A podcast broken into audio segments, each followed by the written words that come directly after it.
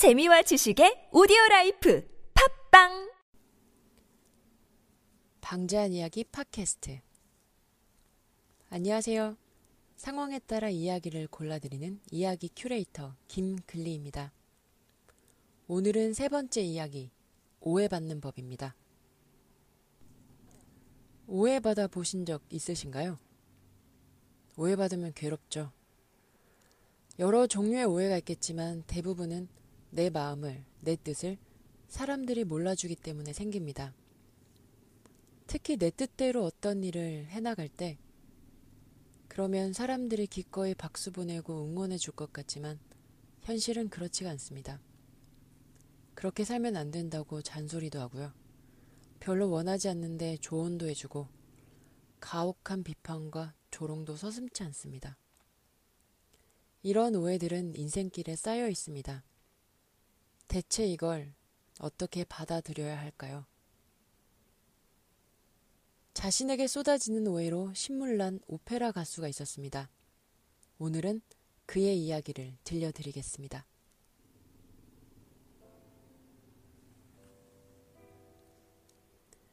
제프리는 흑인 오페라 가수다. 흑인 오페라 가수는 흔치 않기 때문에 그는 우리를 많이 놀라게 한다. 그는 자신을 보며 놀라는 사람들의 모습에 약간은 질렸다. 왜 놀라야 하는 것일까?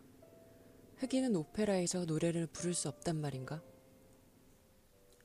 흑인들이 백인들보다 더 깊고 울림이 있는 목소리를 갖고 있기 때문에 그들이 오페라에서 노래하는 것이 하나도 이상하지 않다고 나는 그에게 말했다. 그러자 그는 말했다. 그건 수박과 프라이드 치킨처럼 하나도 어울리지 않는 일이에요. 나는 유타주 모뉴멘트 밸리에서도 그것과 비슷한 대답을 들은 기억이 있다. 당시 나는 아내와 함께 미국을 여행하고 있었는데 유타주에서 아메리카 원주민을 만났다. 그들은 25달러를 받고 사람들에게 말을 태워주고 있었다. 우리는 인디언 원주민들과 함께 말을 타면서 그들의 생활에 대해 몇 가지 궁금한 것을 물어보았다. 그런데 그들은 아주 빈정대는 반응을 보이는 것이었다. 음식에 대해 이야기하기를 좋아하는 아내가 그들에게 어떤 음식을 좋아하느냐고 묻자 그들은 대답했다. 우리는 냉커피를 마시고 깡통에 든 콩을 먹습니다. 내가 인디언 보호구역의 주인이 누구냐고 물었을 때 그들은 이렇게 대답했다. 우리 모두가 주인이요. 우리는 여기에서 하고 싶은 것은 뭐든지 할 수 있어. 그러면 모든 관광객들이 산꼭대기로 올라갔다가 밑으로 굴러 떨어지겠죠. 나는 불쾌한 기분이 들었다. 그들은 호기심에서 비롯된 우리의 질문을 무례하고 무지한 것으로 받아들인 거다. 그들은 백인들의 선입견에 넌더리가 난 듯했다. 자신들을 하나의 구경거리로 여기는 사람들의 편견에 질려버린 것이다.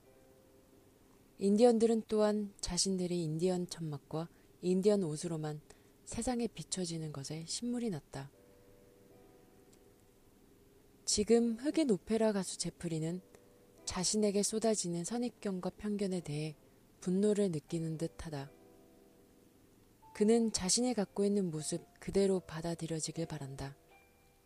자신이 어떤 사람인지 스스로 정의하기를 바라지 다른 사람이 자신을 정의하기를 원치 않는다. 60초 소설가로서 나도 똑같은 일을 경험한다. 사람들은 내가 타자기를 갖고 도대체 무엇을 하는지 늘 궁금해한다. 당신은 왜 이런 일을 하는 거죠? 당신은 작가가 아닌가요? 언젠가 진짜 글을 쓰고 싶지 않나요? 이것이 나에게는 진짜 글쓰기이며 내가 할 수 있는 최선의 문학이라는 것을 그들은 이해할 수가 없다. 나는 뉴욕타임즈, 굿하우스키핑, 피플, 뉴욕, TV 가이드 등의 기사를 쓴 적이 있다. 하지만 내가 지금까지 한 일 중에서 가장 좋은 일은 거리에서 평범한 사람들을 위해 한 번에 한 사람씩 이런 글을 쓰는 것이다. 그러니 제플이 오해받는 것은 아마도 모든 인간의 운명인 듯하다. 단지 흑인만이 아니라 단지 60초 소설가만이 아니라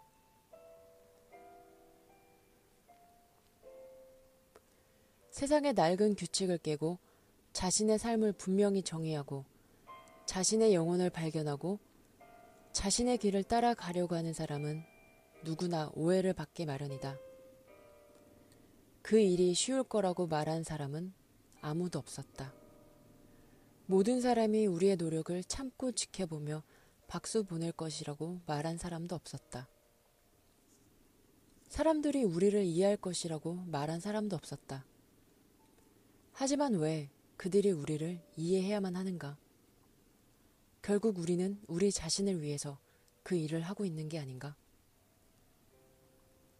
우리는 정말 지혜로운 여자가 해준 다음 말을 기억해야 한다. 사람들의 이해심이 부족한 것을 깊이 이해하라고.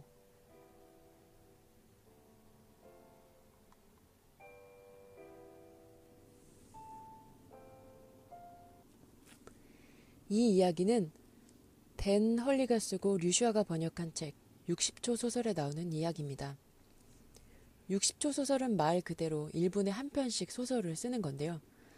60초 소설가라는 유일무이한 직업을 가진 작가 댄 헐리는 원래 기자였습니다. 어느 날 길거리에서 글을 쓰면 어떨까 하는 충동을 느끼게 되죠. 그래서 미친 척하고 타자기 하나 들고 거리로 나서게 됩니다. 동료들의 빈정거림은 개의치 않았습니다. 그렇게 그는 60초 소설가로서 미국 전역을 여행하면서 1분에 한 편씩 22,613명의 삶을 소설로 썼습니다. 60초 소설은 바로 그 이야기들을 모아 만든 책인데요. 네, 아, 재밌게 읽으실 수 있습니다. 뜻대로 살기 위해선 치러야 할 대가가 있는 것 같습니다. 응원해주는 사람도 있지만 약간의 빈정거림, 질투, 오해 정도는 감수해야 할지 모릅니다. 하지만 그것들이 장애물이 아니라 일종의 세금이라고 생각하면 어떨까요? 하고 싶은 대로 하는데 내는 세금인 거죠. 어쨌든 우주에 공짜는 없으니까 말이죠. 오해받는 법. 오늘의 방자한 이야기였습니다.